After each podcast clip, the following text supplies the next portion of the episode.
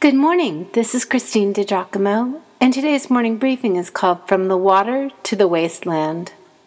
My greatest heartache as a mother is when I am unable to help one of my children, when I cannot fix a broken situation, when I cannot pick him up, wipe his nose, dry his eyes, and wrap him in my apron for a little while, like I did when he was tiny.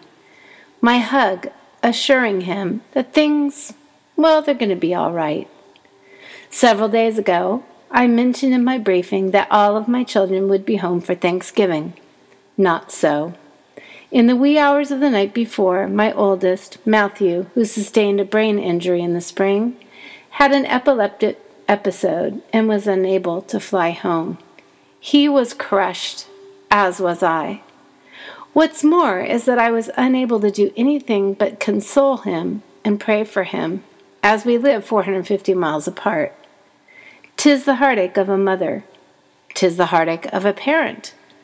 Honestly, the feelings are palpable. You know, we tend to think of the heartache of the father watching Jesus be whipped and tortured. We imagine the agony he experienced as he saw his son dragging the heavy cross to Golgotha while he was taunted and jeered. We certainly consider how God's heart must have ripped asunder as Jesus was nailed to the rough wooden beams. And worst of all, when he had to turn his back on him as Jesus became our sin. But that is not when the heartache began for God the Father. He had just finished speaking out his affirmation This is my beloved Son, in whom I am well pleased. And then watched as Jesus went into the, the desert.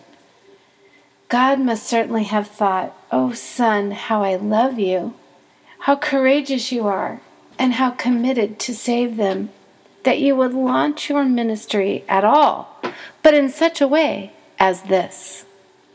Matthew writes, When he had been baptized, Jesus came up immediately from the water. And behold, the heavens were opened to him, and he saw the Spirit of God descending like a dove and alighting upon him. Then Jesus was led by the Spirit into the wilderness to be tempted by the devil. And when he had fasted forty days and forty nights, afterward he was hungry. Now, when the tempter came to him, he said, If you are the Son of God, command that these stones become bread.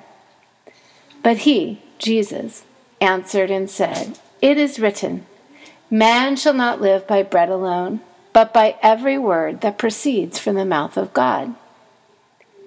Then the devil took him up to the holy city, set him on the pinnacle of the temple, and said to him, If you are the Son of God, throw yourself down.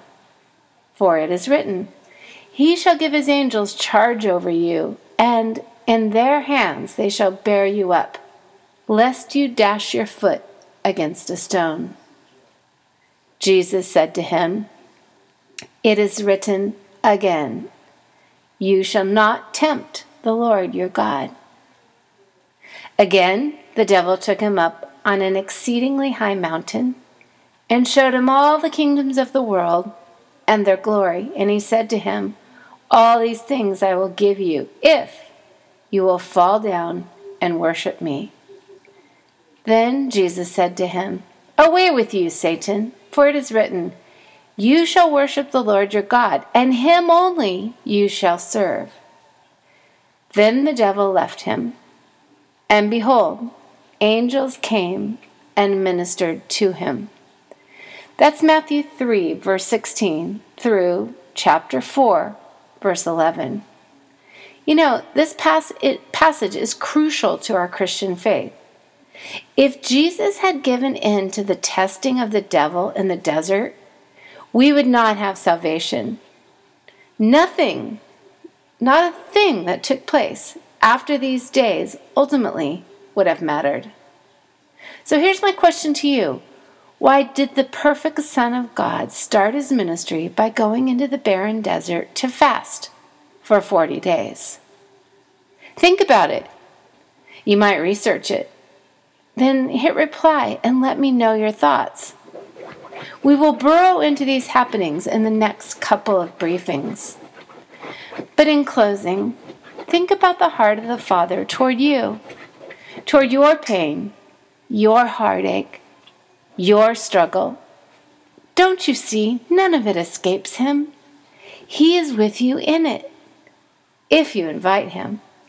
Which is why Paul wrote, Don't worry about anything. Instead, pray about everything. Tell God what you need and thank Him for all He has done. Then you will experience God's peace, which exceeds anything we can understand.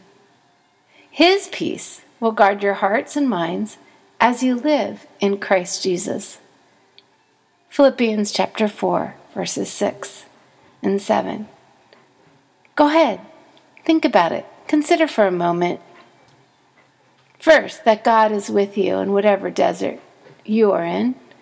And second, why in the world did Jesus start his ministry by going to the desert and fasting for 40 days and nights?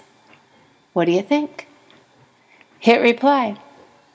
If you'd like to read this again or print it out, you can go to pastorwomen.com, click on Powerful Bible Teaching, Morning Briefings, and again, the title of this one From the Water to the Wasteland.